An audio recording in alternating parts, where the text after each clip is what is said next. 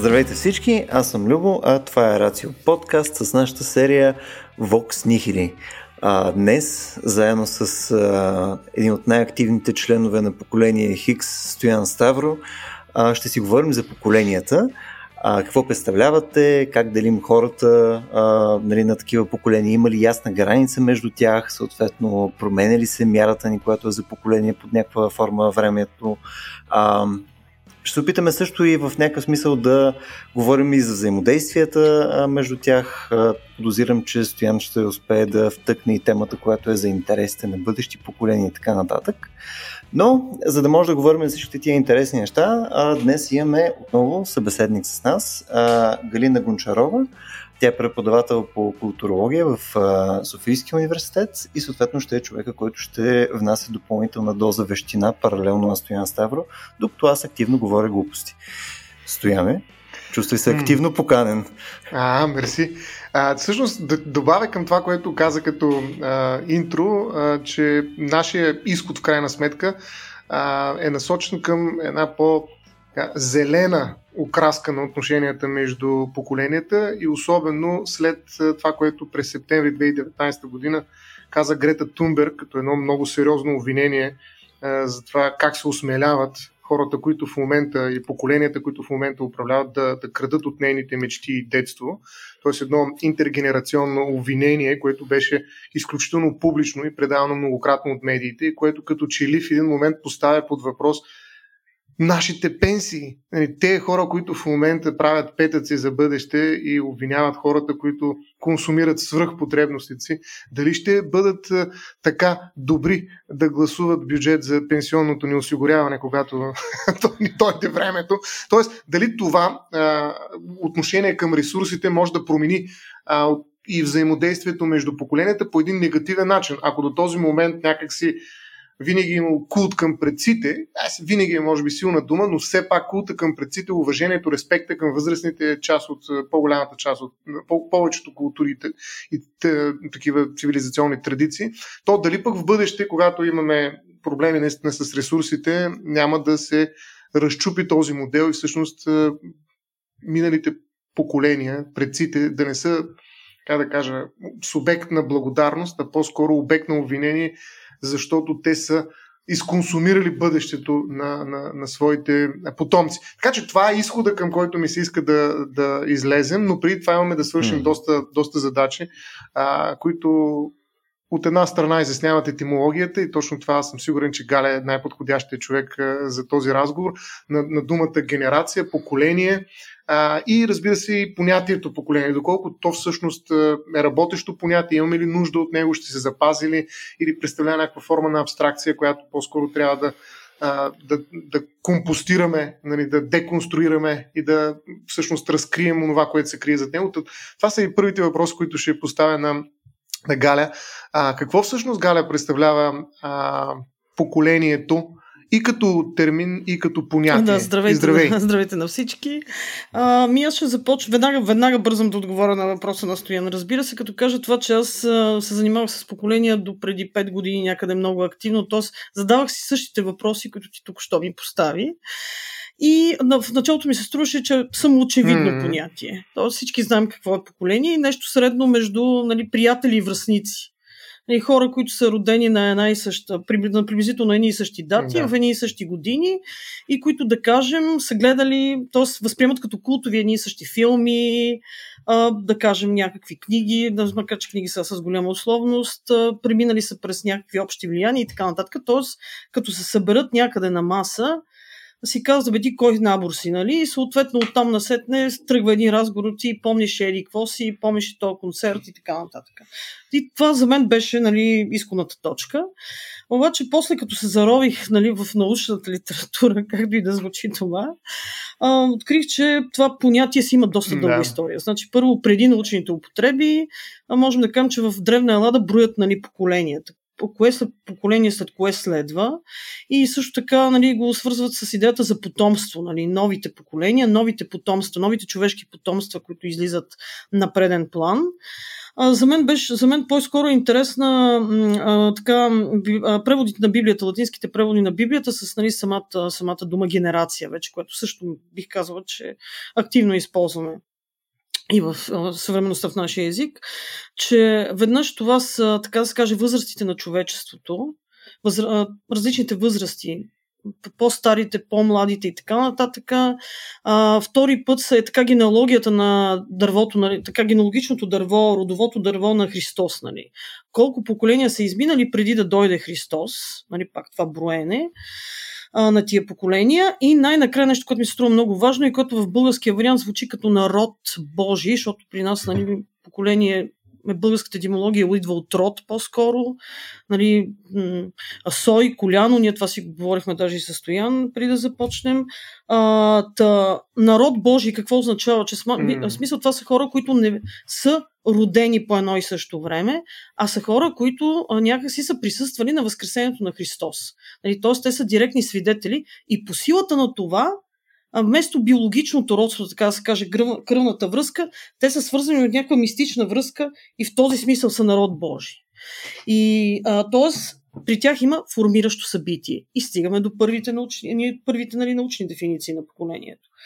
А, от една страна връзката му да. при една позитивистична парадигма, която тръгва още от Конт, тук няма, тя е по-скучна, затова по-малко ще говоря за нея, като се изчислява колко дълго е едно поколение, и една друга парадигма, която говори за формиращо събитие, и тя не трябва да я търсим по линия на Кал Манхайм, например. Един такъв автор, който нито един студент, както и нито един преподавател не може да мине без него, ако говори за поколение. Та, а, директно към Манхайм, преди това може би Проблемът с поколението. с поколението, точно така. Та той критикува преди това авторите, нали, които са писали до него, както ви казах, тия позитивисти, още от Конт, които смятат, че поколенията трябват примерно приблизително между 15 или 30 години и те са свързани така с обновяването на социалния организъм. Защото нали, в позитивизма имаме такава една аналогия между човешки организъм и обществото. Тая проста аналогия. И съответно, както човешки организъм, органите му едва ли не устаряват и така нататък, така и социалния организъм устарява и трябва нови части, да, да има нови части, нова подмяна и това са новите поколения.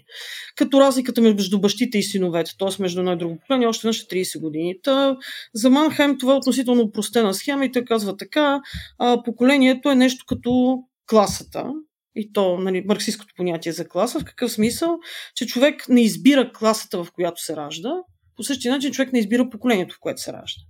И това е някаква поместеност в социалното цяло или в социалното тяло, от която човек вижда света в точно определена перспектива, която малко или много е ограничена. Тоест поколението ти дава някаква рамка, от която ти гледаш към света.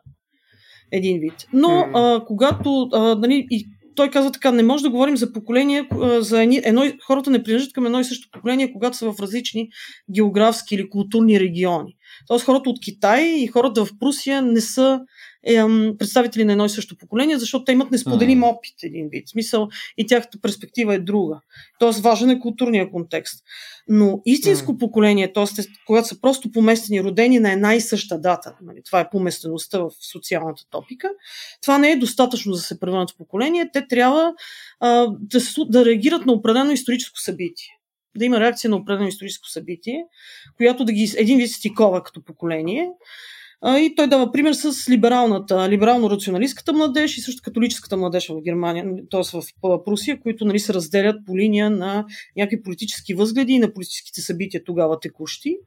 И по същия начин за него, когато се случи нещо, когато има голяма социална промяна, когато има голяма политическа промяна, тогава хората нали, почват да рефлектират върху своя опит, да променят нали, своите възгледи на глас. Има една криза на ценности и тогава се оформят истински поколения, които ако се обособят, примерно, в партии и течения, се превръщат в поколения единици. Така ги нарича той. Та това е горе-долу нали, теорията на Манхайм, но след това тя получава, то не е точно теория, тя си е концепция по-скоро, огромно развитие. И от една страна почваме да броим поколенията, това, което, с което Стоян започна, че нали, и също Любомир с това, че Стоян от поколението Хикс, нали, почваме да броим кой от кое поколение, това поколение какво е преживяло, дали е дали, ако стигнем до Грета Тунберг, нали, ако стигнем до там чак нали, глобалното затопляне, поколението свързано с темата за глобалното затопляне и което живее в него, как реагира то на това събитие и така нататък и така нататък. И тук мога още много неща да добавя. А, съвременните, съвременните така концепции варират от признаване, така да се каже, на огромната роля на поколението за глобалните процеси. Тоест, че има и глобални поколения, които не са свързани, които са свързани чрез интернет в една обща солидарна мрежа и съответно могат много по-лесно да обменят своя опит и да развиват едни сходни ценности, едва ли не и нагласи, благодарение на интернет и благодарение на социалните мрежи. А от друга страна, че поколението е всъщност едно крайно изхабено понятие и това с, говорим за някакви конструирани идентичности, измислени идентичности, т.е. хора, които се обявяват като поколение, за да докопат буквално някакъв политически ресурс или да се превърнат, да търсят някакъв културен слоган да изкарат на преден план.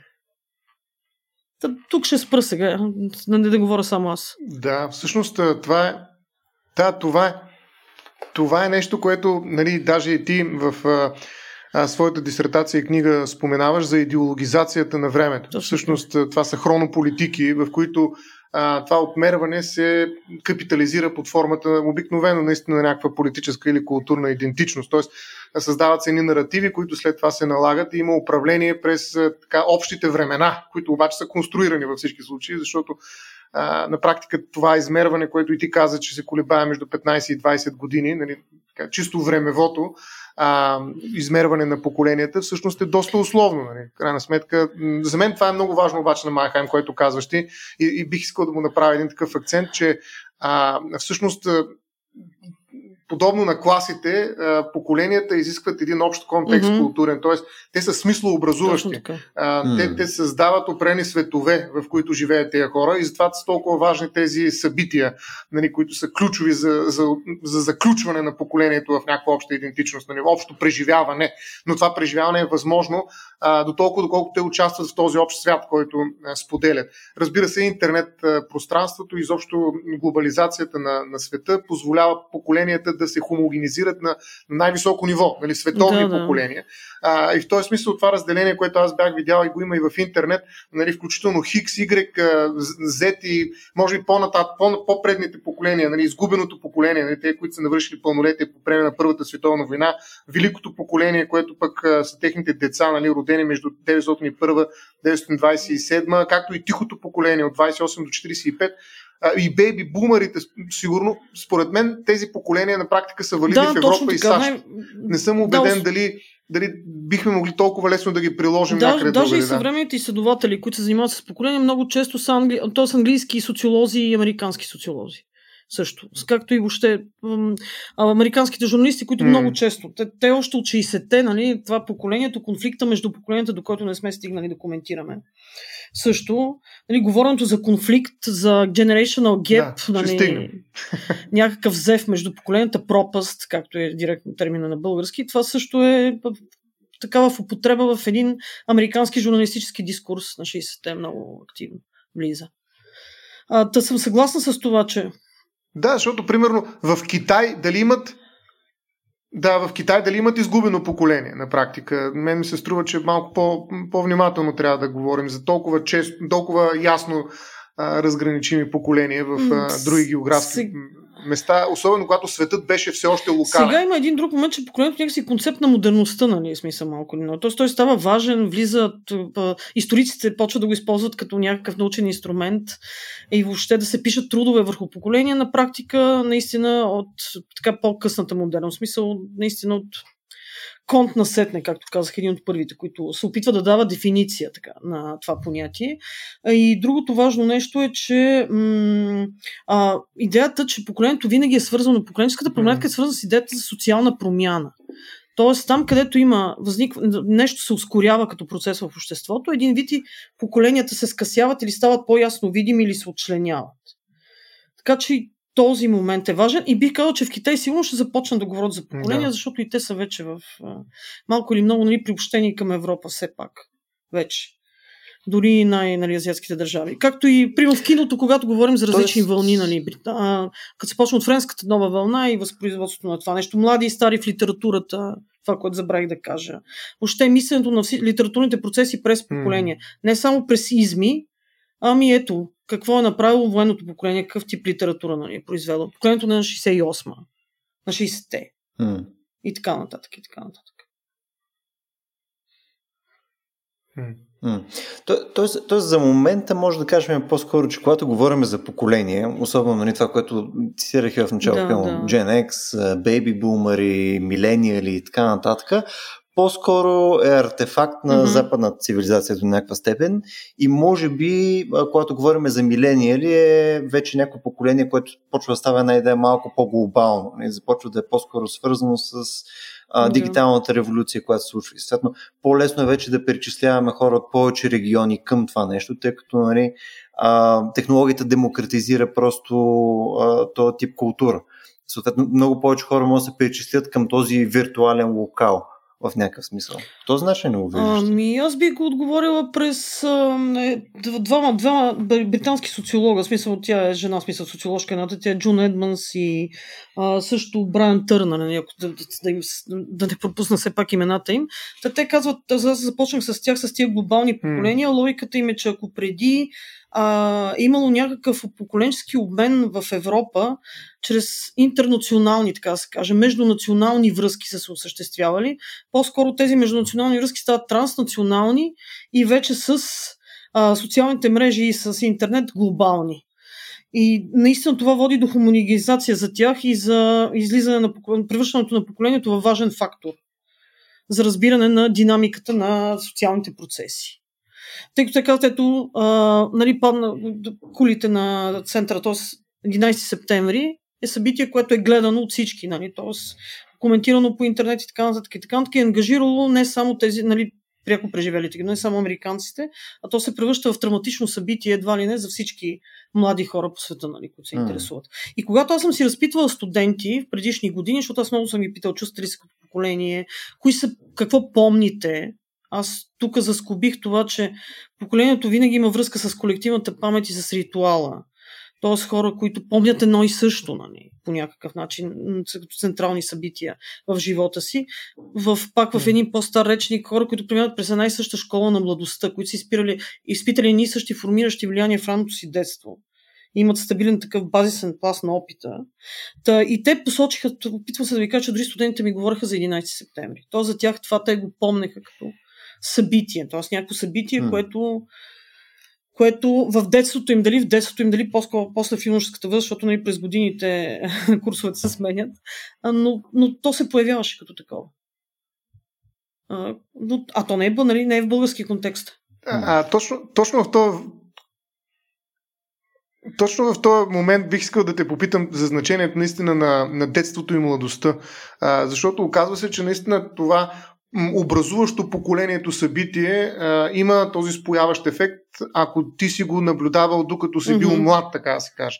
Има ли някаква граница, след която поколението вече е фокус, фу, формирано, така да се каже? Тоест, а, нали, аз съм това поколение, нищо, че в последствие аз съм 50 години, примерно, и ето го 11 септември. Да, ама вече за мен е свършено. Моето поколение така да се каже, се затвори а, формиращия етап и от тук нататък аз съм друго поколение. Нищо, че заедно с още две поколения преживявам 11 септември. Тоест, има ли такава централна роля, действително, младежката възраст, детството за формирането на, на поколението? Ето сега, примерно, поколението Алфа, което е от 2012 до 2024, mm-hmm. нали, доста кратък период, 12 години, се смята, че ще бъде формирано от пандемията. Нали, да, смисъл, от тази изолация, която е характерна на нашия свят. И това поколение ще, ще в някакъв начин ще помни нали, COVID-19. Та, та, има ли такова наистина чисто такова времево ограничение при формирането на поколенията, когато реагират на някакви Ми, събития? Значи, времево ограничение самите, така да се каже, изследователи, и то по-скоро по-ранните наистина опити за разбиране на понятието, те, те по-скоро го мислят, че след 35, след 35 години вече хората, така да се каже, не са активни, не са политически mm-hmm. толкова социално активни. Говорим преди, смисъл 19-20 век, до 35 години се смята, че до тогава си активен след което вече така да се каже, mm-hmm. това поколение напуска сцената и я опразва за ново. Нали, един вид. При нас, разбира се, вече в съвременността ще се по различен начин. Нали? Да. Ясно е, че активните поколения са до 50, пък по някои до 60 и така нататък. Но те връщам към въпроса за формиращите влияния в младостта. При Майнхайм има един пласт на опита, според него, базисен, до 17 години. Тоест хора, които са минали през едни и същи, през един същи образователен цикъл, например. Да. Според него те придобиват поколенческо съзнание. Мгм. И тук стигаме до понятието за кохорта, за което, с което пак сме си говорили с тебе, Стояне. А, нали, че кохортата Да. са някакси... М. ко- Много обичам това защо? понятие. Защо аз бих попитал веднага защо и после ще продължа. ми звучи ми много, много брутално звучи. Ами- Кохорта. Нали, смисъл като организирана престъпна група ми звучи, ама по- по-добре. Не бе, звучи Да. се едно, че има конница Да, да. някъде, който От една дебне. страна, Коница от фланга. кохорта е свързана с именно изследване на епидемиите. Тя оттам влиза в употреба в някакъв хуманитарен речник. В смисъл имате предвид кохорта. Да, от епидемиите. Ами защото изследвате как в една популация се разпространява болестта. И то, в този смисъл кохорта се явява синоним на популация. Нали? И избират от тази популация една група хора, които да следите. Аха. При- Да, как, по, как, нали, как ще преодолеят, как ще Да. се справят. Нали, И както е сега кохорта. имаме вакцинирани и започваме да ги следим какво ще се случи с тях след 5 години, след 6 години. Това е класическа кохорта.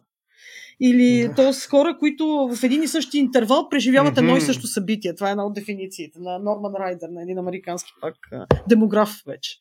А, та, затова казах възрастова кохорта, защото тогава се съсредоточаваме Да. върху родените на, една, на приблизително едни и същи дати, които минават през едни учебни програми, които влизат едновременно на пазара на труда, които едновременно излизат от пазара на труда.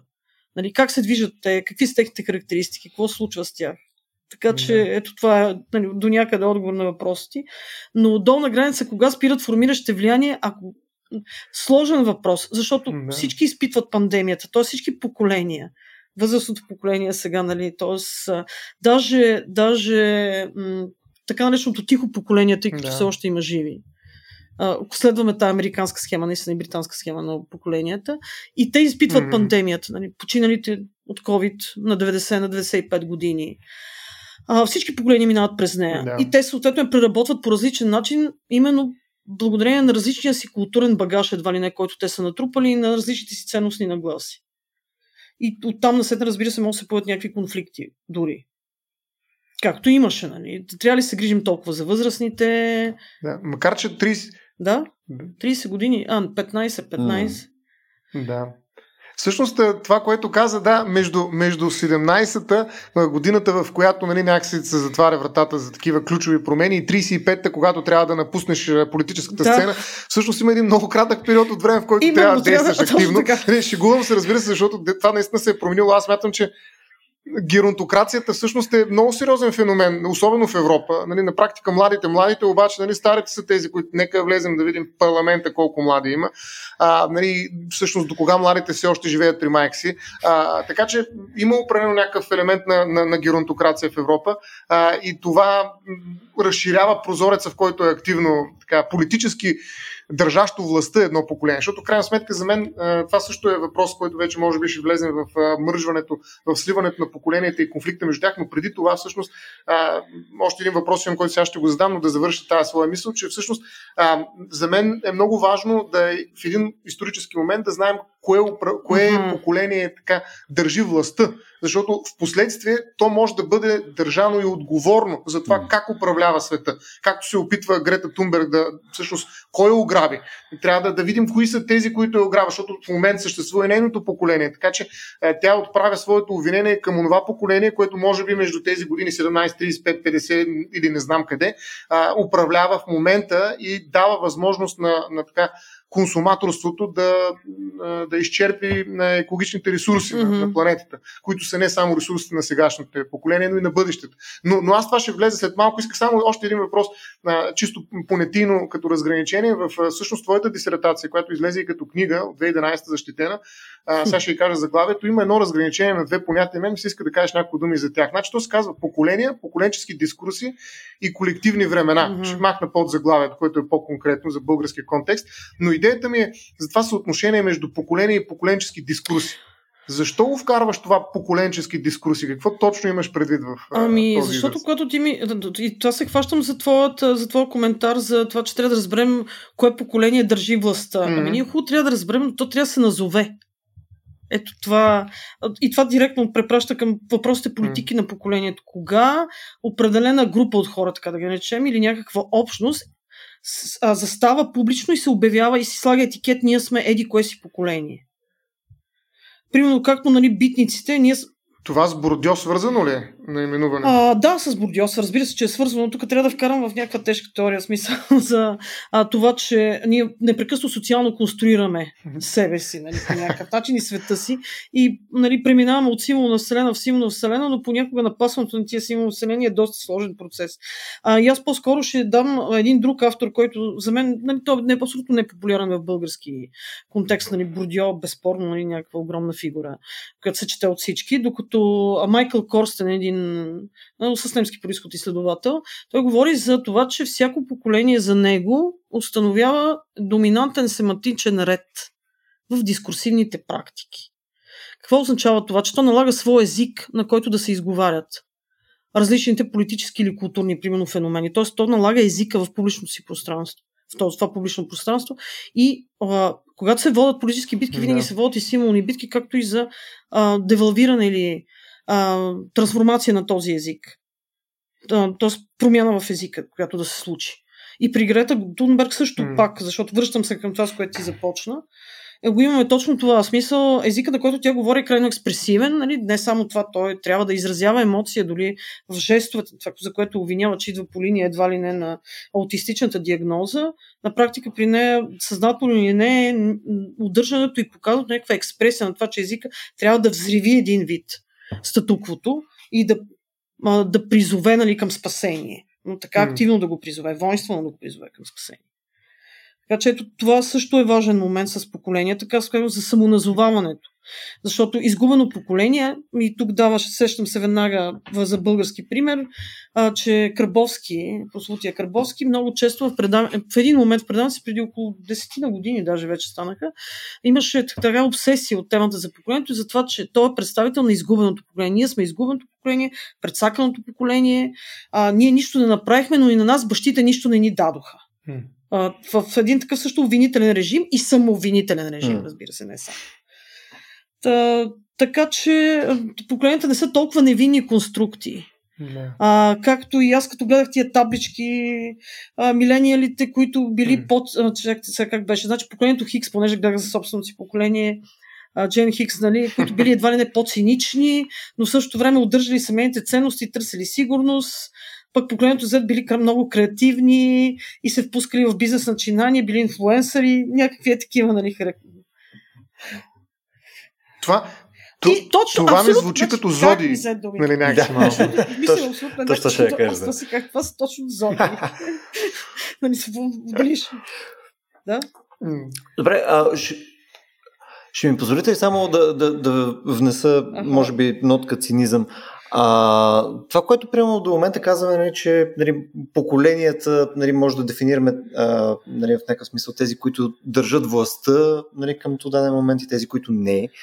А, можем ли по-скоро да, да се опитаме да го упростиме допълнително? Това е да кажем, примерно, не е ли по-скоро някакво основно разделение на база на къде се намира капитала в момента и съответно възвръщаемостта на този капитал към дадения момент? Тъй като а, имаше, особено през последните 5-6 години, когато аз поне съм обръщам внимание на това нещо, включая и от The Economist и там New Yorker и така нататък, имаше серия стати, които показват, че всъщност в момента, ако mm-hmm. се водиш така наречен милениал или там Generation X и така нататък, чисто от гледна точка на покупвателна способност, на, на потенциала ти с твоята заплата, нали, в момента пълно да си купиш жилище и да издържаш семейство и така нататък, когато се сравни съответно с Baby Boomers и така нататък, нали, разликата е фундаментална. Тоест, Основният, основният проблем е, че капитала все още е заключен нали, в, така да скажа, кавички в тези по-стари поколения и просто той е заграден по такъв начин, че да не може все още да бъде пуснат от тях по естествен начин. Съответно, в момента финансовата система не го позволява, тъй като и тя е дефинирана в, с рамки от съответните поколения. Тоест, Въпросът ми към тебе, има ли някаква по-скоро такава граница на демаркация, която да кажем има тези, които имат пари, има тези, които все още нямат пари и няма схема да Не съм се замисля, това по-скоро много, много актуално такава съвременна рецепция на проблема за поколенията, ми се струва. Този вариант, нали, консумативните поколения. Ма те бейби бумерите винаги са мислени през тия. Нали, че те че те са тези големите консуматори, нали, първите hmm. големи консуматори, които едновременно са погълнали много ресурси, но от друга страна се оказа, че са отгледали те а, Generation X, нали, едва ли не. Смисъл, те са били баби и дядов, важни баби и дядовци, нали, които наистина продължават да са активни. Един вид. М. А, тоест, дали се чу... По-скоро си мислех за Брексит, аз за Брексит. В Смисъл за такъв тип нали, деления, което се появи, че старите британци нали, с традиционалистските възгледи срещу младите, които са много по-космополитни, транснационални и така нататък. И в край на краща наделяха кои? Наделяха именно тия по-старите. Нали. Тоест, пак и това, което ти кажеш, ми се струва отново все едно геронтокрация в економически план. В смисъл, някаква реакция срещу геронтокрацията в економически план. М, Да, точно замисля се, че сигурно има, има нещо такова. Определено. е, Ге-. Геронто капитализъм. Ще вкараме това понятие. А така, а така стария капитал дебне. Да, да, обаче новите поколения, ето тук почва конфликта вече между поколенията, дебнат в, така се каже, в засада за следващата революция. Може би зелените викинги с техните петъци за бъдеще на практика правят точно това. Нали, предизвикват капитала. Не е ли? Всъщност, нали, тази акция, която е зелена, но, но криеща за, за, под себе си нали, всъщност една червена идея. Както говорихме и преди, нека ще го кажем пак за червените дини. Нали? Отвънка вие зелени, предполагате, отвътре червени. Че вече има За как, дините. както има екоанархисти, така има и еконацисти. Така че това е в огромна е палитрата на зелената кауза. Да, М. да. О, Ами супер, аз, супер. Да. Но, но, но, но тя експлуатира всъщност този конфликт между поколенията, който всъщност е динамичен. Той създава динамика в историята. Той, в крайна сметка, е двигателя на, на промените. Няма ли такава функция всъщност този конфликт между Ама поколения? въпросът е го от каква промяна гераците, ще се да. постигне. Смисъл, наистина, то ще, ще тръгнат и всички програми за, за, буквално за свързани с овладяване на глобалното затопляне. То ще заработат ли стабилно е въпроса. Ако това е идеята. Да, това е по-скоро конкретният пример, нали, но всъщност а, начинът по който работи историята не е ли свързана именно с това противопоставяне на младите срещу старите?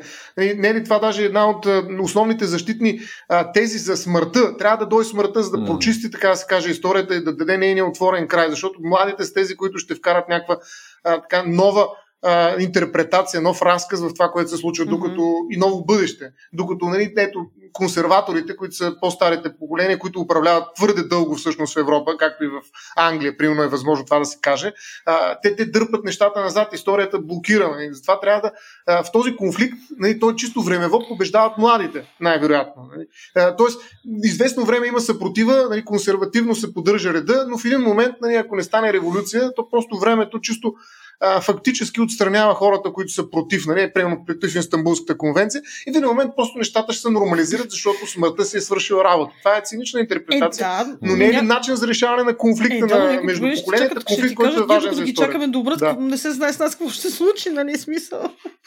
не, нали, да, да, смисъл на COVID ще се COVID. разчита само, нали, Да. някак си, колкото и брутално това да звучи. Не, а това за, въобще за нали, старите и младите конфликта, то, Да. то си започва още преди, то, то с Първата световна война. Те войните много ясно го катализират. Защо? Защото нали, протеста срещу старите партии. До кога ще М. са тия партии? Нали? Да няма партии, след което идва Хитлер. Нали? Те исках да кажа, че тя промяната не се знае винаги в каква посока ще се задвижи. И трябва да се мисли в това. Да. Плюс има едно интересно деление и винаги го е имало. А, още от един италиански, м, от един италиански, той е историк по-скоро. Нали, то тогава още няма социолози, тъй като пише някъде 1870, в смисъл към началото на 19 век на там.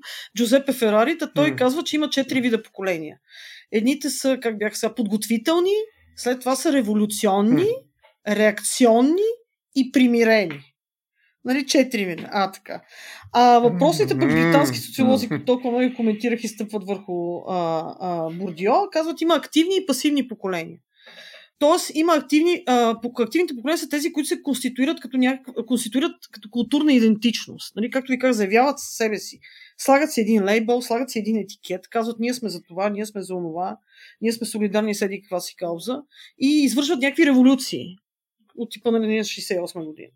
Тоест, това са активните поколения, докато пасивните поколения М. само консумират, както се казва, нали, и седат в сянката на тия активни.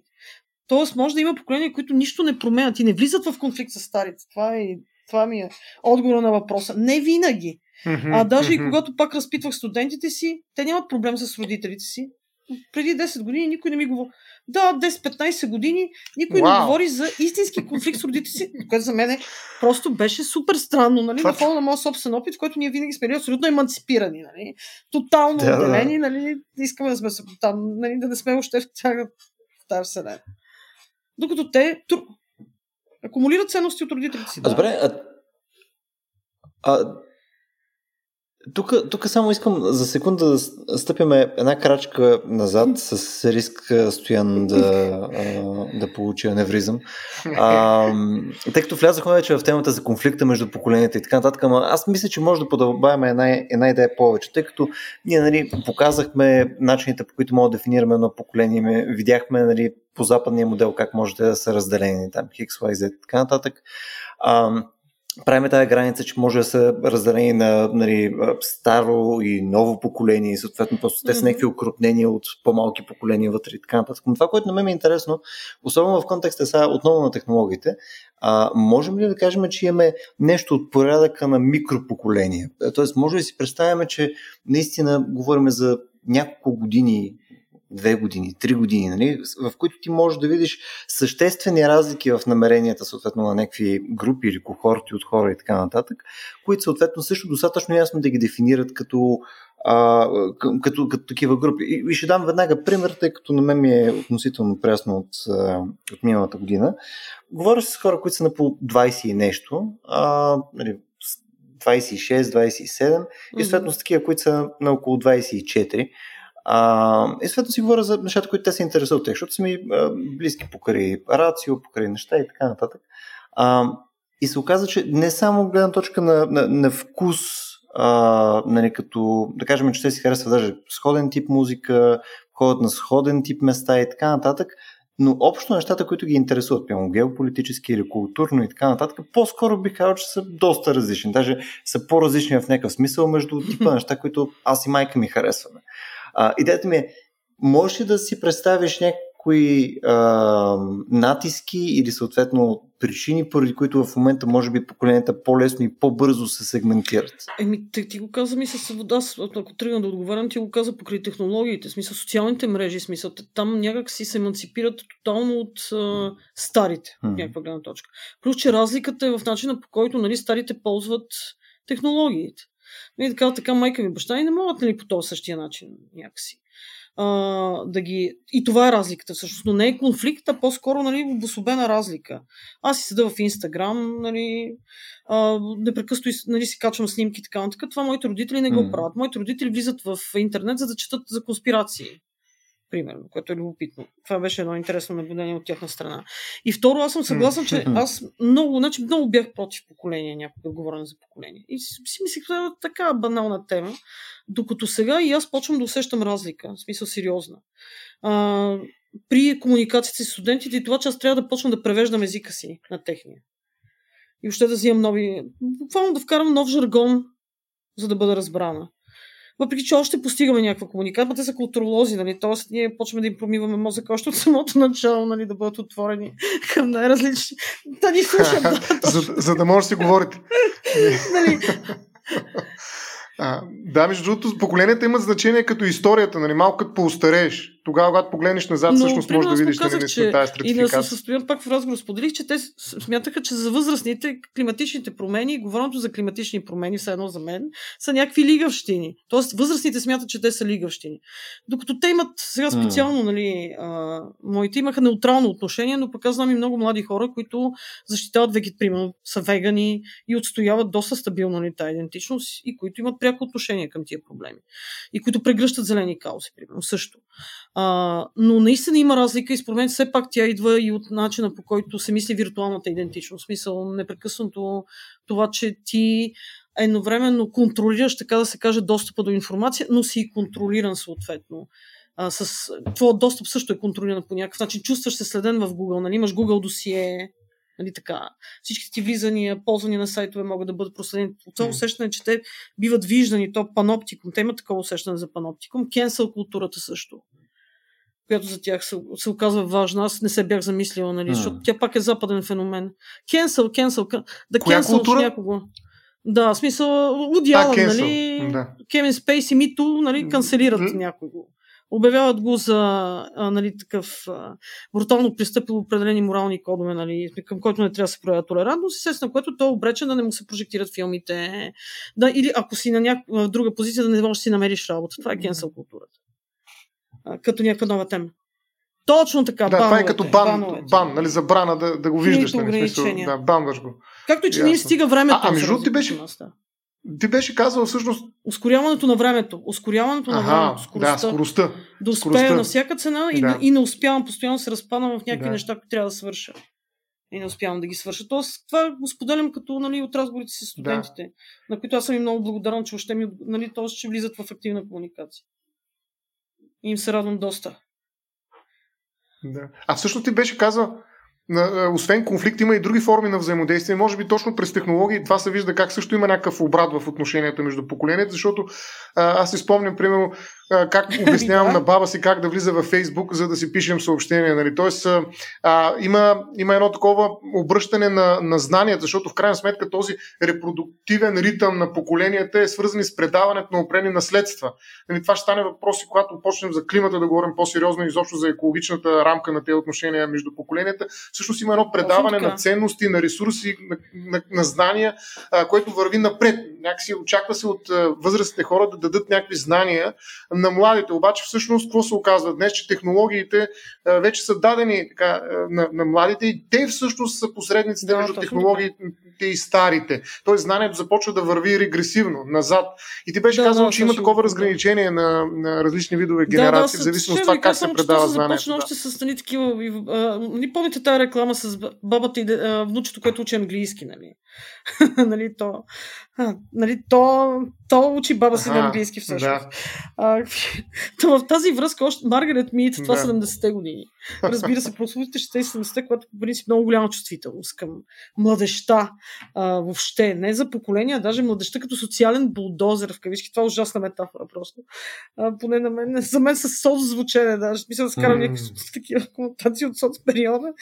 Ами, не, не, нали, не е ли багер, булдозер, но въпросът е Маргарет Мит, известна антроположка, разбира се, културна антроположка. А, тя смята, че има три типа култури. Да. Едната е постфигуративна, другата е конфигур, три типа.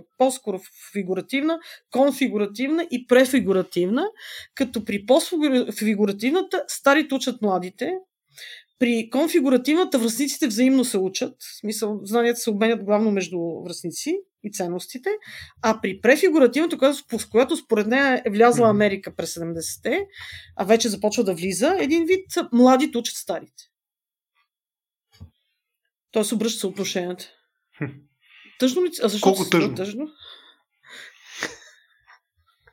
Ми, ми, ми да не знам, това нали, Сената, който е управление на, на възрастните, нали, на хората, които някакси са натрупали опит и има какво да споделят и да кажат а, на, на тези, които идват след тях, на децата и внуците си, се оказват в една пасивна ситуация, в която те трябва да се учат нещо, което много трудно разбират. И всъщност а, това, как да кажа, за мен е традиционно, може би тук съм консервативно настроен повече, но, но това традиционно отношение на знание, в което някакси имаш ментор, който е а, който има по-голям опит от тебе, а, е изчезнал и на место това има и възрастни хора, които искат да споделят, но няма кой да ги чуе.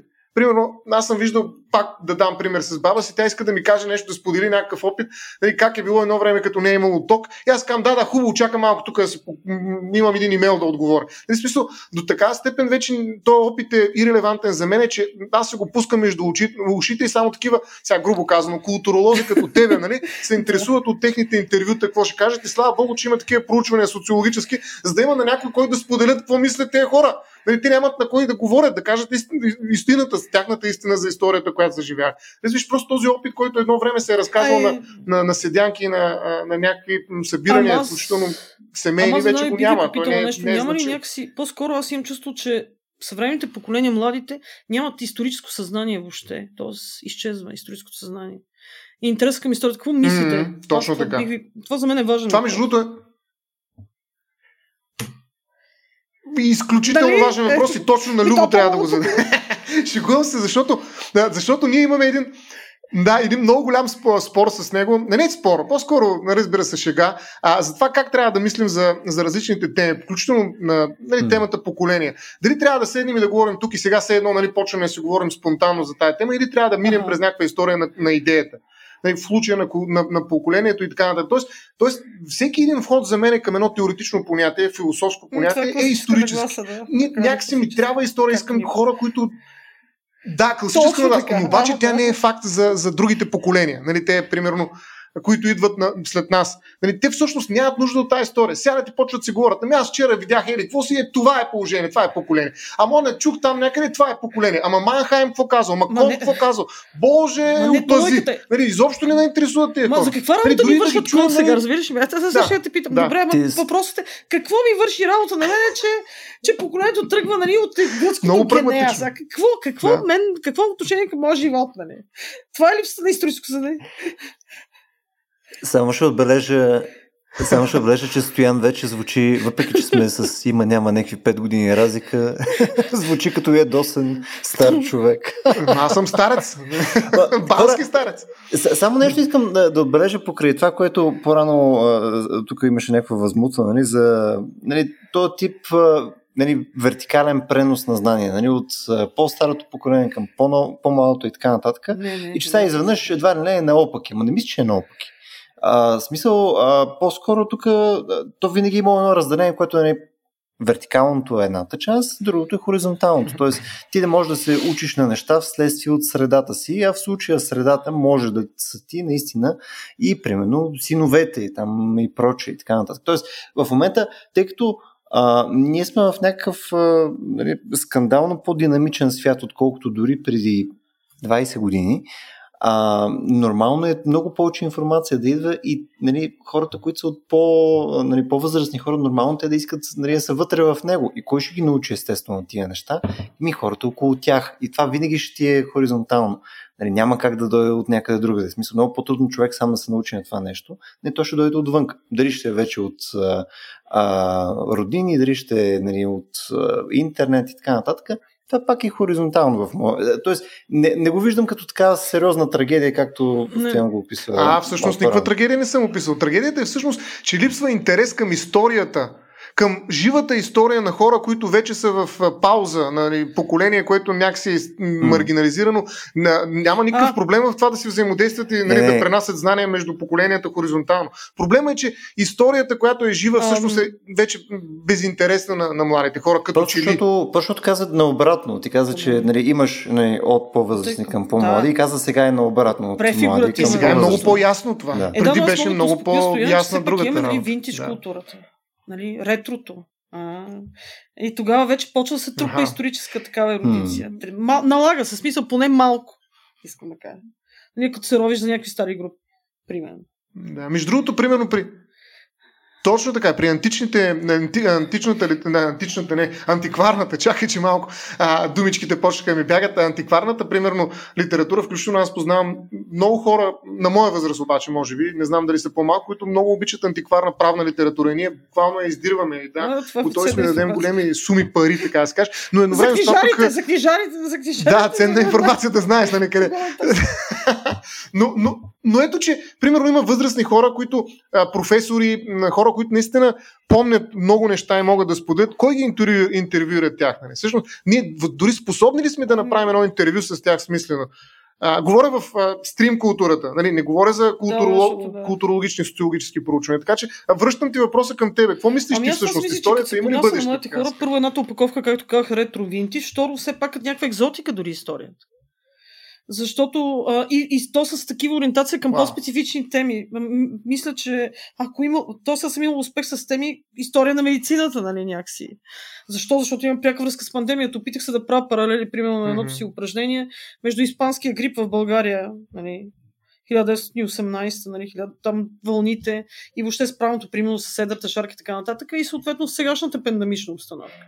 Тоест непрекъснато прокарваме на някакви паралели, на някакви, може, да, да, манипулирани симетрии, ако щете, манипулирани от мен, от този, който нали, ги предлага, така да се каже, но все пак чрез тях да се акумулира някакво историческо знание. И да ни станат симпатични нали, ти от миналото, не само да ги гледаме нали, на а, графити, българските революционери. Аз винаги давам пример, нали, че попаднах някога, като четях а, стабилно, защото книгата, тая дисертация за поколение беше свързана, разбира се, с български история и то е един ранен период.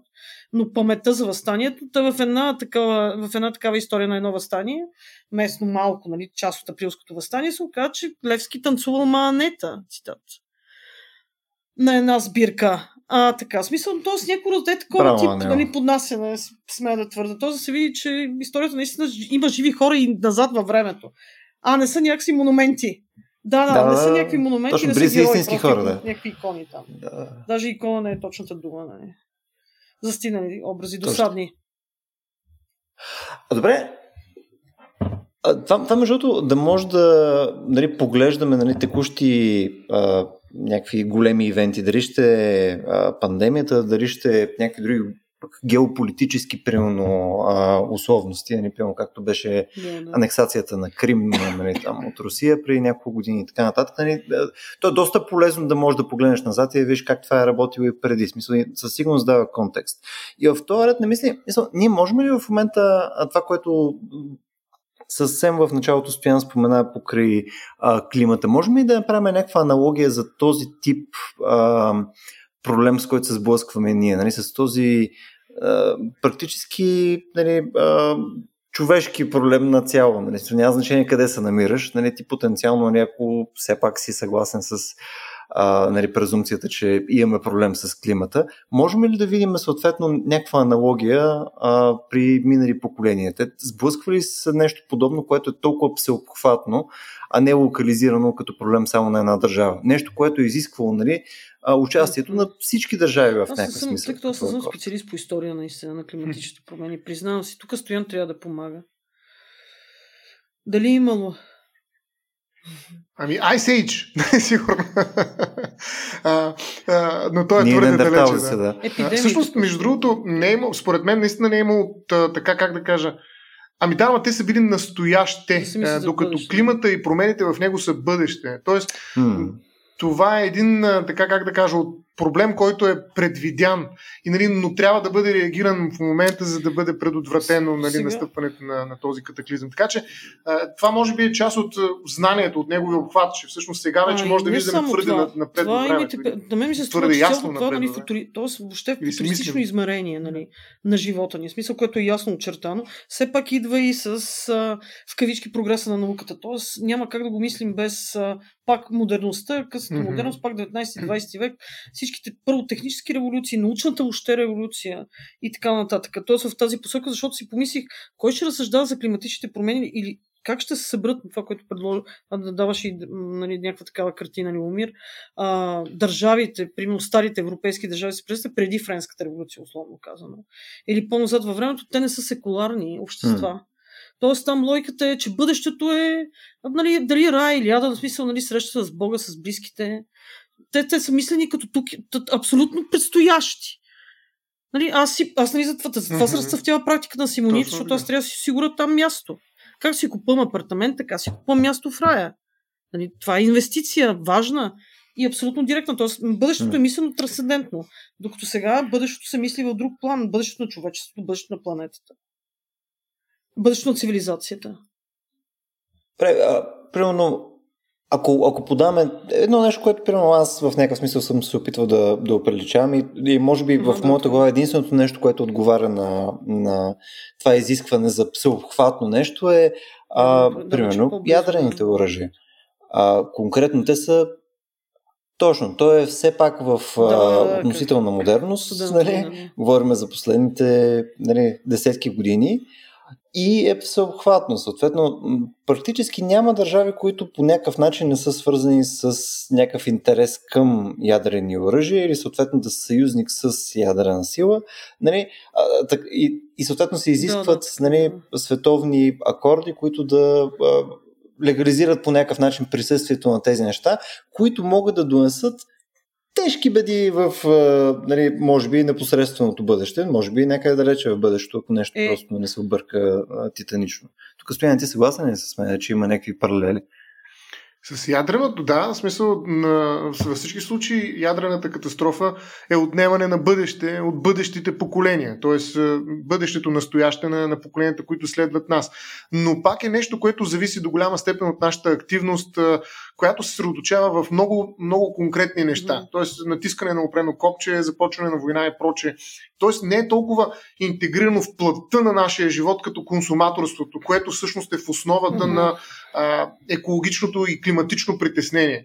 А, там нещата са много по-иманентно свързани с нашия живот. Ние наистина трябва да направим някаква огромна промяна в настоящето, за да разчитаме на бъдеще. Но преди да тръгна директно в тая а, плоскост, мен ми се иска да кажа, че има и а, примери, но те са много по-далечни всъщност. Примерно ирокезите в Северна Америка, mm-hmm.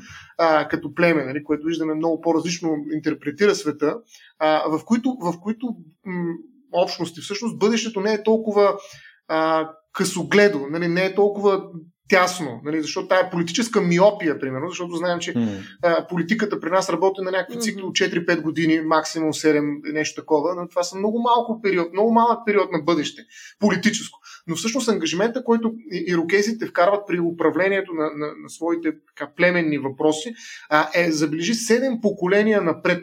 Нали, идеята им е, че те трябва да взимат решенията по такъв начин, че те да облагодетелстват 7 поколения напред.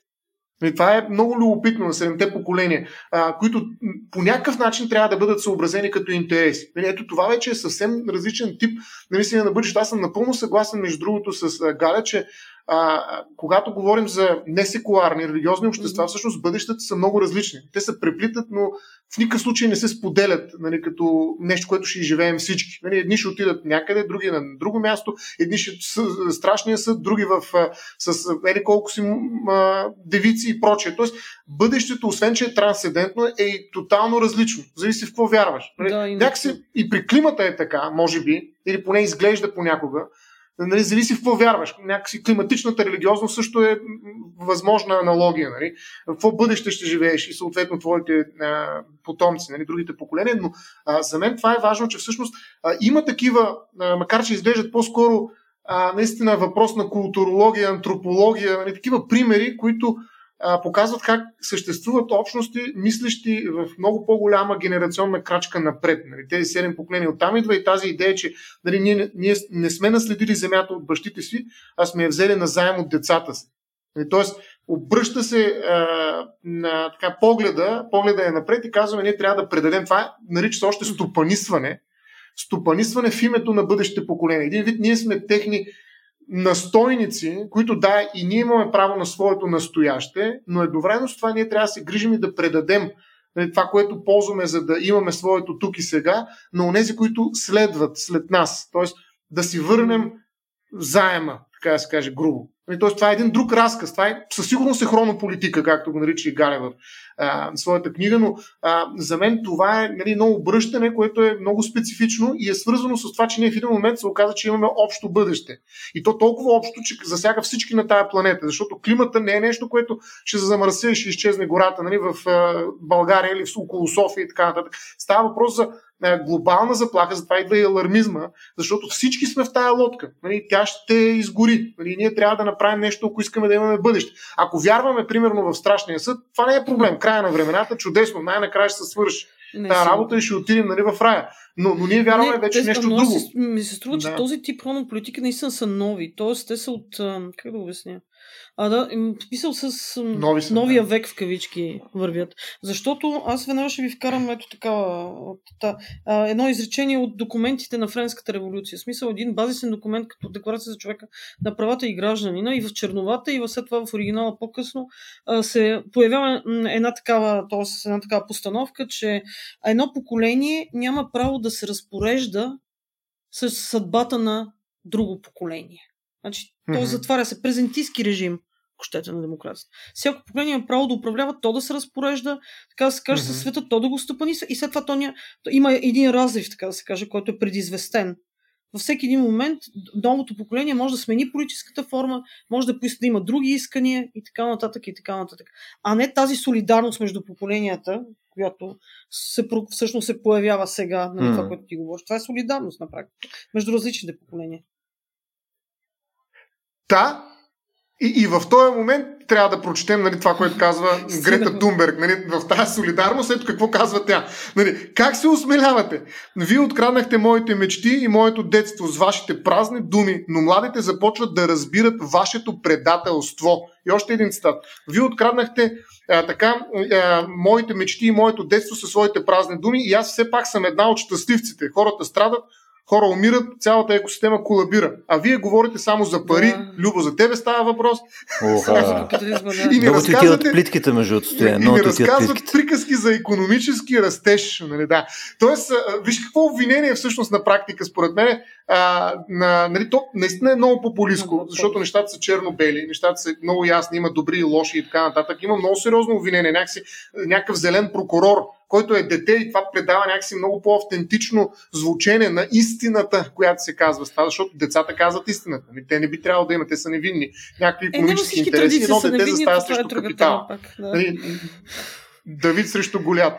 В европейската, да, но аз е, винаги в европейската някакси детето... Че, а, а, още е запазено, че от 7 годишна възраст детето почва да се изповядва. Да се изповядва греховете. От 7 годишна възраст, приблизо 7-8 в православната традиция, например. Да, да, така че това по тази логика то не е невинно, е, да. нали? но това е друга тема. В случая наистина се в образа на Грета Тунберг има този mm. глас. Нали? Когато едно дете крещи и изисква, тогава ние трябва, по друг начин подхождаме, т.е. трябва ние го слушаме. Иначе не слушаме. Нали? Слушаме. Да, да. Тя вярвам, че не е на 7, на 16 години да, беше на 2019, когато септември го каза но, но все пак е дете. Нали? Тя изглежда като дете. Нали? Този зелен викинг, примерно, това е много любопитно. Нали? Едно време викингите как се изглежда, нали? огромни мъже с плитки, ама не еврейски. А, нали? Смисъл, хора, които се борят нали, за, с, с, с стихиите и изведнъж едно малко дете, които се бори за бъдещето. Еми, чак, има го ами, този мит за ама, добре, Давид срещу, а, Давид срещу Голят. Ама не е ли въздействащо с това, което ви казах? Смисъл, споменах да. за... Нали, имаме екотерористи. В смисъл, Теодор Казински, аз винаги прозището му го забравям, Юнан, с бом... който нали, залага бомби, за да му се публикува манифеста, който е един екоманифест. Нали, той, цялото това нещо при него се отключва, защото му взимат любимата полянка, водопада и така нататък. И той тръгва на война. И той на терористична война, сега седи в затвора, нали, все още. До животен затвор. Ама ами, той не е убедителен, не е убедителен защото не е на 16 години. Нали? Хаос иска нали... да публикува манифест. се опитам да кажа, е. че има такива, т.е. има вече мобилизация на, на някакви такива, дори еко е, нали, каузи, доста О, сериозна. Да, да. Освен Грета Тунберг. Да, да, но въпросът е, че Грета Тунберг определено има много по-голяма медийна, така бомби, да се каже, да, покритост. А, нали, тя се познава от почти всеки. За разлика mm. от човека, за който спомена, кое, чието име даже не мога но, да възпроизведа, защото наистина не съм го чул, ще взема да прочета малко повече за него. Не развиваме на екотероризъм. Имаме вече феномен. Което е важно. Да. И ние мислим да направим един разговор за екотероризма със сигурност, така че тогава ще може, може да, със сигурност да го вкараме и него. Но, но идеята ми е, че а, а, Грета Тунберг през името на, от името на децата някакси започна да говори по начин, по който много хора започнаха да я слушат. А, и, и, и, и тя обаче говори много, много черно-бяло. Според мен тя създава в тая идея да създадем солидарност, нали, да, да, да, да по някакъв начин да намерим солидарността заради общото ни бъдеще, тя става един разкол, една дезинтеграция, започва с обвинение, а, за, да, за да се случи нещо, защото смята, че не, докато се опитваме да постигнем тази солидарност, всъщност има огромна, огромна доза лицемерие. Нали, всъщност капитала се върти. Нали, говорим за пари. Едновременно с това, брейн, а, нали, освен грин, има и брейнвошинг. Нали, Тоест, цялата тая работа е само приказки. Това казва тя. Вокс нихили, празни приказки. Дайте да вършим някаква работа. Нали, тя някакси вижда решението като обвини. Нали, смяташ ли, че това би имал потенциал да, да, да промени нали, тази солидарност, да, някакси да, да разбърка. Ами, това е. Аз си мисля друго. Аз си мислих за успеха на Грета Тунберг. Защо? Нали, смисъл, освен, че е дете, което крещи да. някакви истини. Аз си мисля, за мен ми хрумна mm. нещо друго. Аз, поне моята в кавички диагноза, това не е точно диагноза, защото е много тежка дума. Mm. Но едно от наблюденията ми, освен за липсата на историческо съзнание у младите, да. а, липсата на, на, така на каузи, които са да ги мобилизират до такава степен, че, както казвам аз, да се нарушава телесния комфорт. Тоест, както Грета Тунберг, да седи по цял ден с постерите. Нали. Mm. Въобще, особено в България, нали, протести никога не стигат до крайности. Или, примерно, Навални, който пак е ето, отравян, след това лежи в затвора, т.е. борба, за, за, отстояването на определена кауза. Тъй при Грета Тунберг има такава последователност. Въобще, млад човек, който вярва в нещо, който силно вярва и това увлича. по някакъв начин. Защото много от социалните и политически хора са крайно изхъбени. А, и, никой не, и никой не е в състояние нали, нали, по този начин да се презентира с тях. И това също е успех. И това също е нещо различно. Тоест, искам да кажа, че те различни в тази посока. Превръщат се в нещо като лидер нали, на поколение.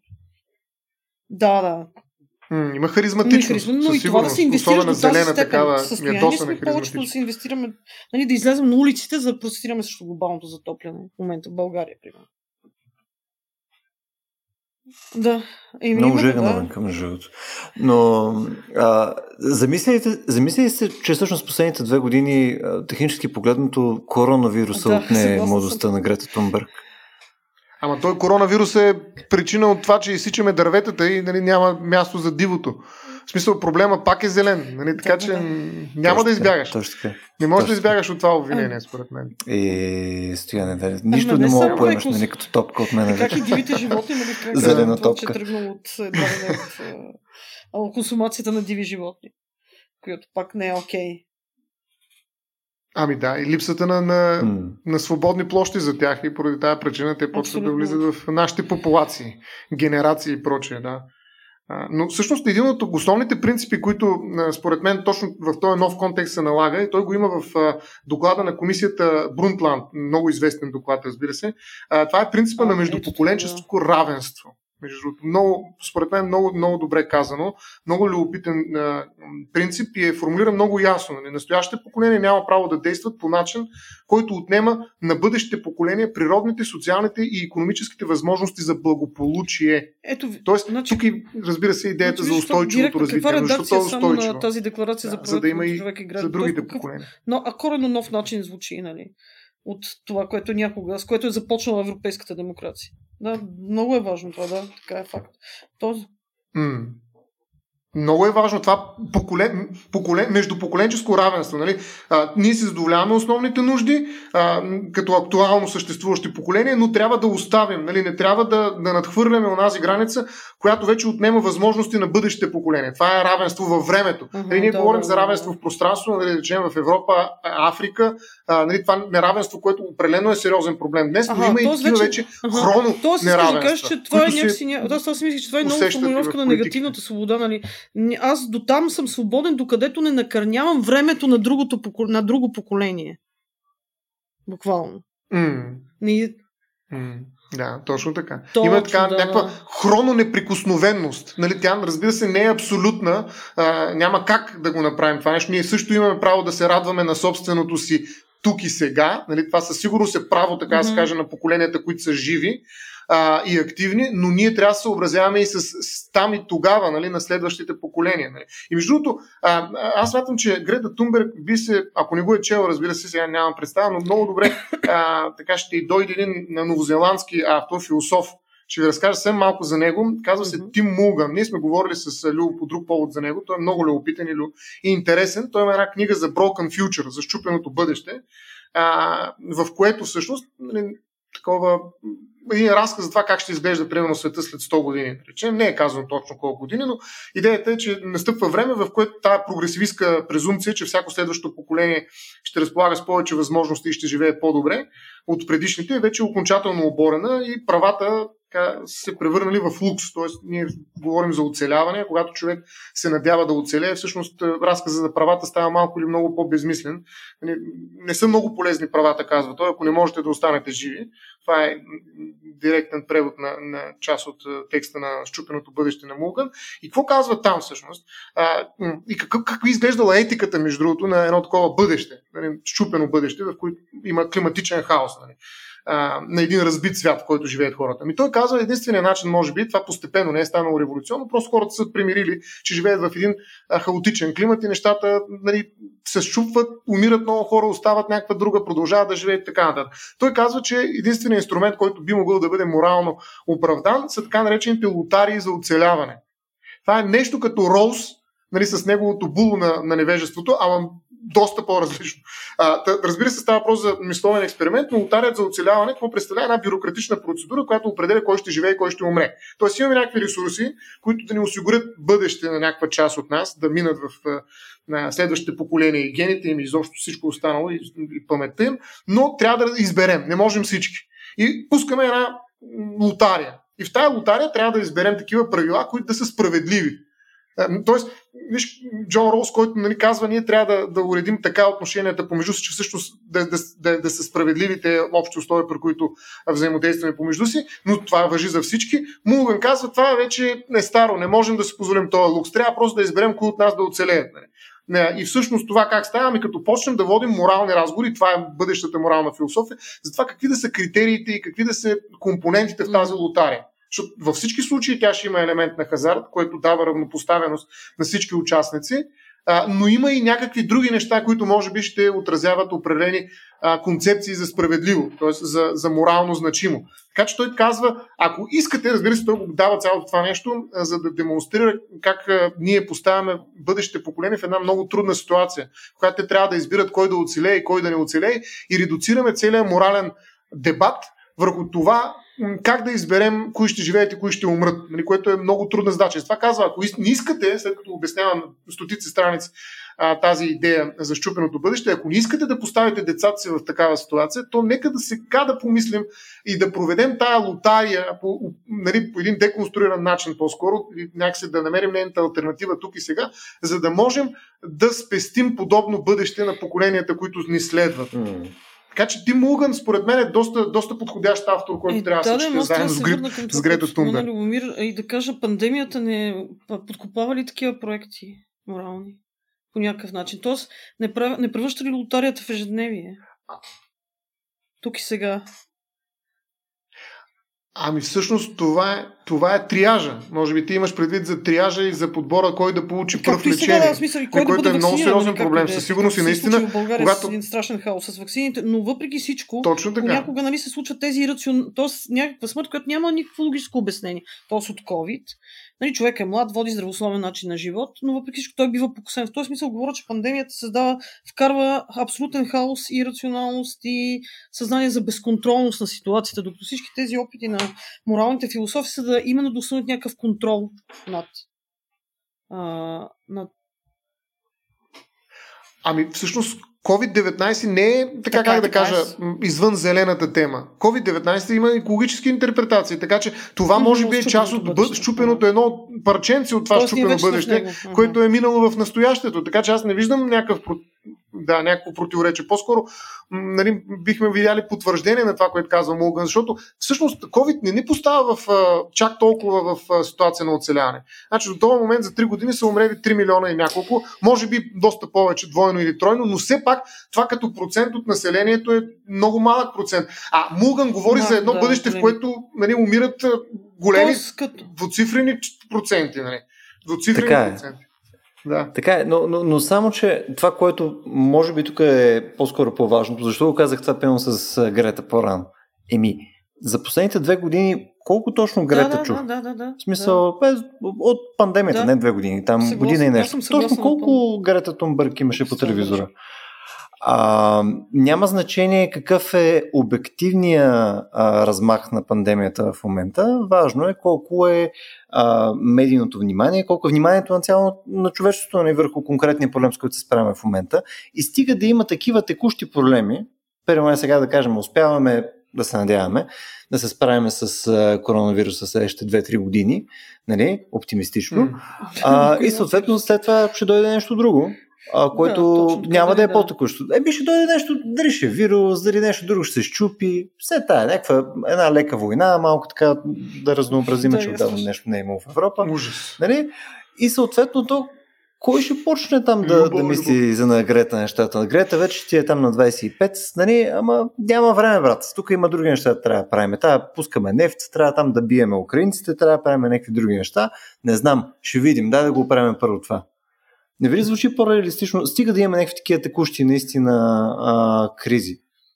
Защото, а, да, моят прочет е, че последните между 20 на години такива текущи кризи в а, западния свят е имало доста малко. Някакси, то, някакви такива 20 години дет не са се случвали баш. А, нали, изключая нали, финансовата криза и така нататък, нямаш някакви такива глобални, големи неща, където всичко е тегало. А съответно, изглежда, че това е по-скоро изключение. Може би ами, ще да, си е защото мен тази, пак този тип философия винаги ми напомня пък за пътят. Мен, аз нали, през литературни на произведения го мисля, нали, на Макарти. съответно, mm. т.е. Кормак Макарти. Там няма обяснение защо човечеството е в това състояние. Нали? Имаме един mm. абсолютен нали, апокалипсис, много малки шансове за оцеляване, но няма, не, не са изказани причините, които са довели до това. Нали, дали са били текущи проблеми или защото старото поколение не е мислило за бъдещето нали, и не е изковало критерии, с които да предотврати някакви големи катастрофи. Просто катастрофата е факт. Нали? Оттам се това е живот. Нали? Тоест е един изчезващ mm. живот. Даже не изчезваш вид, ами изчезваш живот. Има, е, тоест има, има този ап, ап, апокалиптичен лад, някаква такова настроеност, нали, която тече на някакви, в някакви дискурси.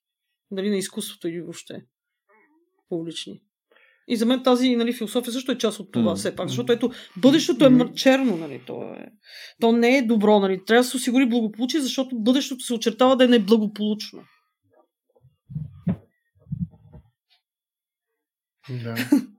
И тук пак събрахме някакви е хора да обсъждаме колко ще е черно бъдещето. Е, пати. Стоя да каже нещо положително веднага. А, веднага ли? Да. Аз съм... ами да, големите разкази на модерността бяха пози... прогресивистки. Нали? Всичко върви към прогрес и всичко ще става все по-добро. Нали? Комунизма също и видяхме докъде стигна работа. Нали? И капитализма като че ли върви към своя екологически опадък. Нали? Но така или иначе, а, аз съм съгласен, че може би имахме достатъчно време да мислим за бъдещето. А, те 20 години, за които каза Любо, и така да го превърнем в част от нашето настояще. Една такава футуристична нагласа, в която ние решаваме тук и сега въпросите за там и после. А, в този смисъл даже, а, не знам дали сте чували, но в международното наказателно право се говори за екоцид, mm-hmm. както и за престъпления против бъдещите поколения. Тоест търсят се вече форми, в които да се наказва по един доста сериозен начин поведение, което нарушава този принцип. Ама аз като историк веднъж ще питам, а горките минали поколения за тях, какво няма ли нещо да признаем жертва, геноцид от тях? Нали, истори... какво ще правим? А, да. Там са само политики. Там са политики на признание. Да, както нали, САЩ скоро признаха нали, за, за геноцид. Ама няма ли да признам, че още, а, там е само признание. Си, те не да. са знали, а, да, прак... да са изковали критерии за тяхното бъдеще, никой не е мислил. Да. Ами, да. Така е. Те са нямали време, както каза Любо, може би, или пък са нямали способността а, нали, да, го, да го направят. Може би в различни контексти, защото видяхме рокези, нали, които в Северна Америка всъщност са мислили за 7 поколения напред. А, нали, такива по-близки до земята култури, всъщност са, са имали такова мислене циклично. Така е, и, и, така е но с черна ирония бих казал, какво случва след това си рокежите, които са мислили за 7 поколения напред.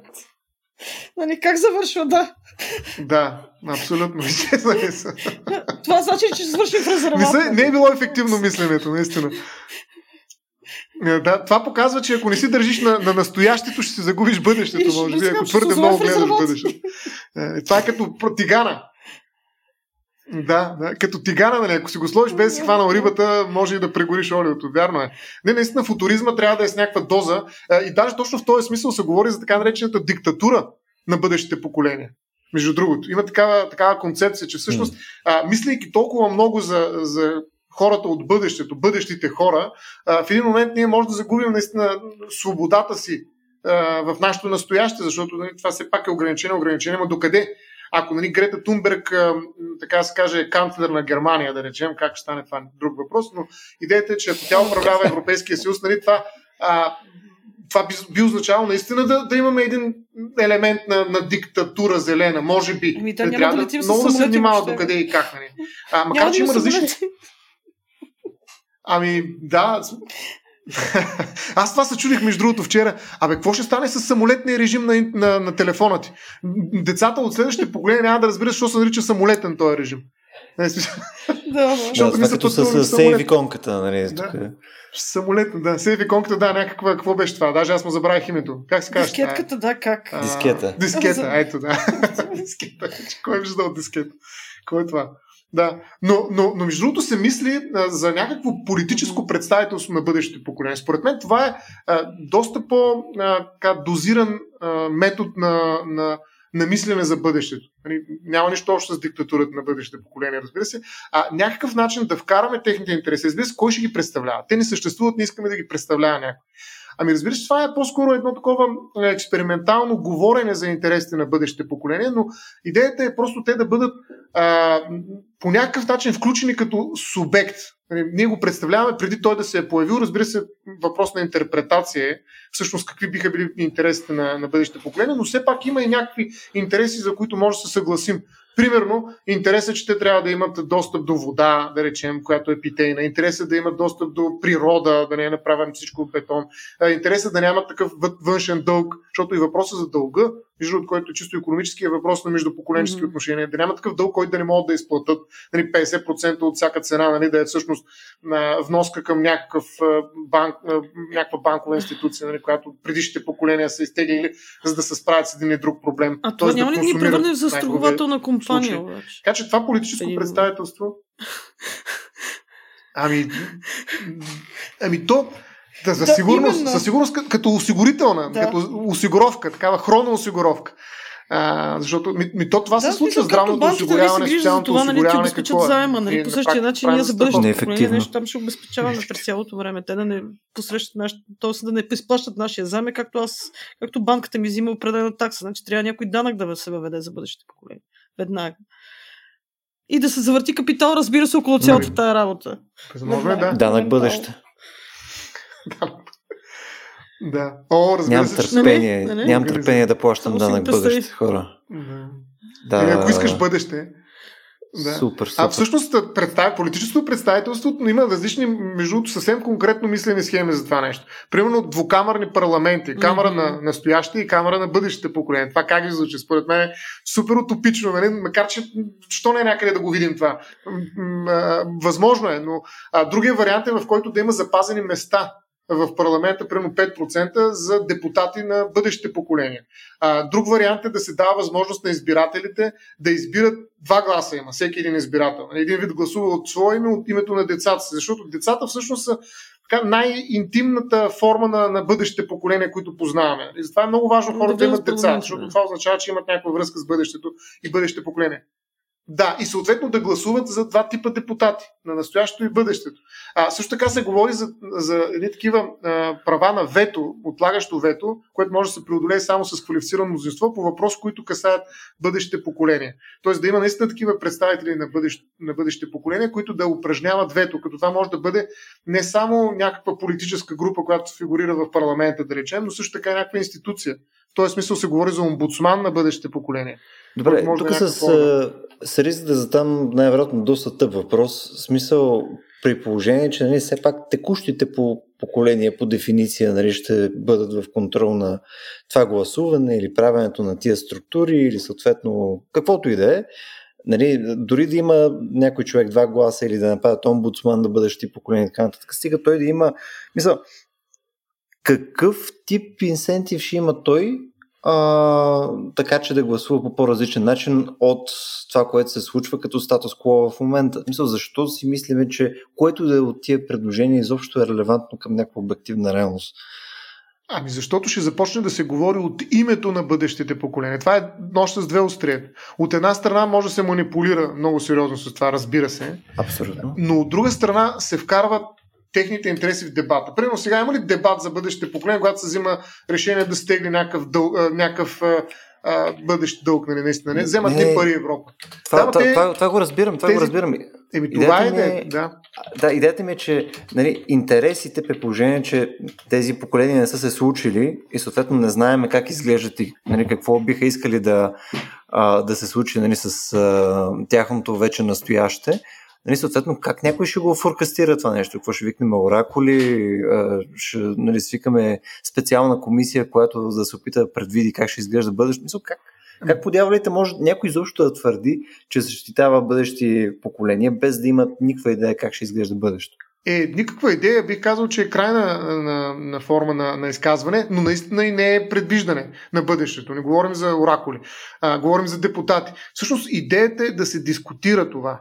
Тоест, в рамките на един дебат да се установи какви биха били интерес, да се говори за това, т.е. да се включи в разговора още един източник на говорене от името наистина на нещо, което не съществува, чието интереси са изключително така, нали, плаващи и гъвкави. Все пак, пак казвам, има някаква база, на която може да стъпим.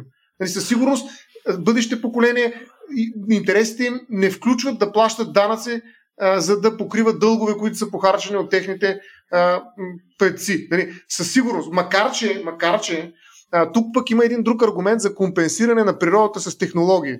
Какво казват тези, които говорят за тази компенсация? Всъщност казват, ние в момента, което пак също е до някъде, вярвам до някъде не, а, използваме ресурси и взимаме пари, нали, които после те ще плащат. Защо? Ами за да инвестираме в нови технологии, които бъдещите поколения ще ползват и така ще имат един по-висок стандарт на живот, ще живеят по-добре. Тоест, да, ние взехме от природата която трябваше да им оставим, но пък им оставихме повече технологии, за които нали, те най-вероятно би трябвало да ни дължат някаква благодарност. Тоест, а, ние сме инвестирали тази природа в тяхното бъдеще. И това е също един разговор, но виж, а, а, не казвам и те хора, които всъщност предлагат подобни форми на политическо представителство на бъдеще поколение, а, са много наясно, че говорим за един субект, който не съществува и за едни интереси, mm. които са под въпрос. Просто те вкарват в този публичен дискурс, в разговора, който има политически смисъл, а, говорене от името да. на още една концепция, ценност, ако щеш, за това как ще изглежда бъдещето. И Тоест, това в е, смисъл... според мен, динамизиране на разговора, политическия разговор за бъдещето. Тоест в някакъв смисъл те просто добавят като задължителна част от дневния ред да си мислиме за бъдещето, а не само за текущите ни проблеми. Точно така, как това ще се отрази на бъдеще да. поколение? Което естествено би включвало по някое време някой да си спекулира по е, начин тип нали, бъдеще поколение, примерно, няма да искат да има гелове, ще искат да имат пластмасови бутилки и така нататък. В смисъл, нали, напълно да. реалистично е да, да. да присъства този разговор, но поне ще е ще запазят ли въпроса на националните граници? Това, ще, това бъдеще има ли, ще има ли национални граници? Защото като чух за геловете, които няма да ги има. Да? Ами ви сега, зеленото... Ами да, да. Културната идентичност, да. тук е националната, конституционната идентичност на, на отделните нации. Да, ами всъщност климата няма граници. Това, между другото, като концепция е така доста а, доста, нали, със сигурност е рожба на, mm-hmm. на, на глобализма, климата като идея и го мултиплицира многократно, защото в крайна сметка а, има ли граници за въглеродния двуокис? Е, да, но в едни страни по-замърсен въздух, а в други по-малко. Е, не е така. Но за геовете има. Столици, а? А? а това, е, това е екологичен проблем. Да, да, но това е екологичен проблем. Климатичният проблем е общ за всички. Може би не за всички, защото някои, някои ще, ще уберат лаврите, нали? все пак ще станат ма, по, да. по-добри климатичните условия, примерно в Канада и някакви други държави, но, но, но при климата, а, всъщност климата може да, в този смисъл, защото климата действително може да очертае някакви граници на райони, но той ще очертае съвсем не политически, според мен, граници, а чисто климатични граници. Е, примерно сега, даже пратих скоро един линк към а, Любо, не знам дали той го погледна, за Арктика нали, за, за смисъл за тези и за Северния полюс, нали, какво, какво ще се случи там, като се разтопи а, леда. Нали, трябва да се начертаят и политически граници. Някои обаче не искат това да се случи а, и не искат в а, тези пространства а, да влизат нали, някакви сили, които защо искат да сложат политически граници? Ами за да използват ресурсите, нали, за да имат економически печалби от на тези граници. Докато нали, зелените граници се опитват да, да запазят тая част от планетата, фиксирана в нейните климатични граници. Е, това са, според мен, нов тип граници. Е, да, ясно, но всяко, всяко, нали, то, всяка държава си има и свой климат. В кавич. Не, кой климат, в смисъл, всякакъв реал, географски си има свой климат. Понякога.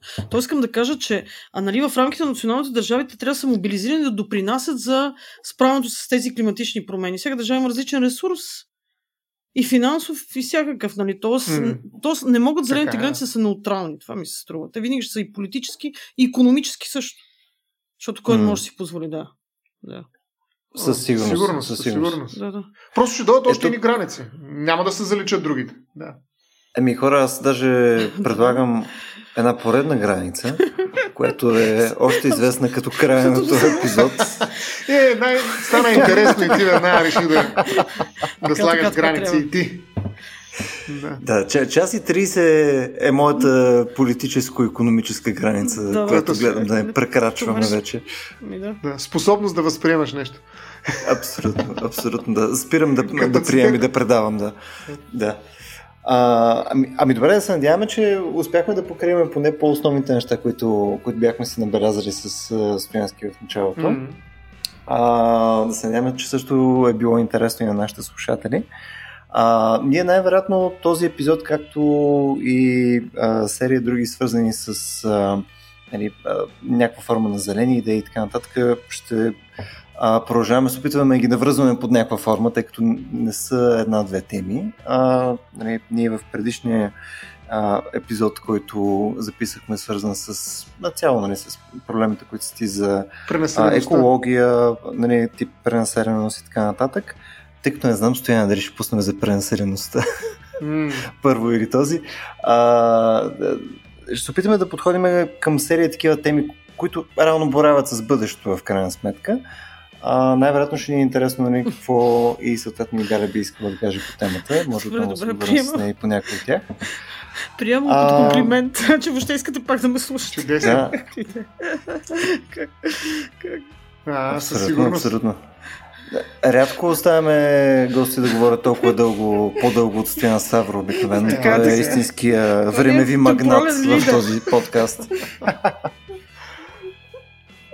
Абсолютно темпорален и също и по, нали, и по вокал и така нататък. Добре, еми, приятели Gen Xери, предлагам наистина да отиваме към закриване. А, може само да кажем на нашите слушатели също, ако ви е харесал а, нашия епизод, да ни подкрепите в Patreon на patreon.com на клончата RACIO.BG. Посредством а, това също вие ще имате достъп и до а, нашето а, общество в Discord, където си пишеме интересни неща на серия разнообразни теми, не само зелени теми, а също и неща свързани с физика, биология, етика, изкуство, култура и така нататък. Нали, опитаме се да си направим едно мини общество, където си говорим за интересни неща. А та, ако това ви е интересно, може да ни подкрепите в Patreon. И мисля, че това е всичко от нас. До следващия път.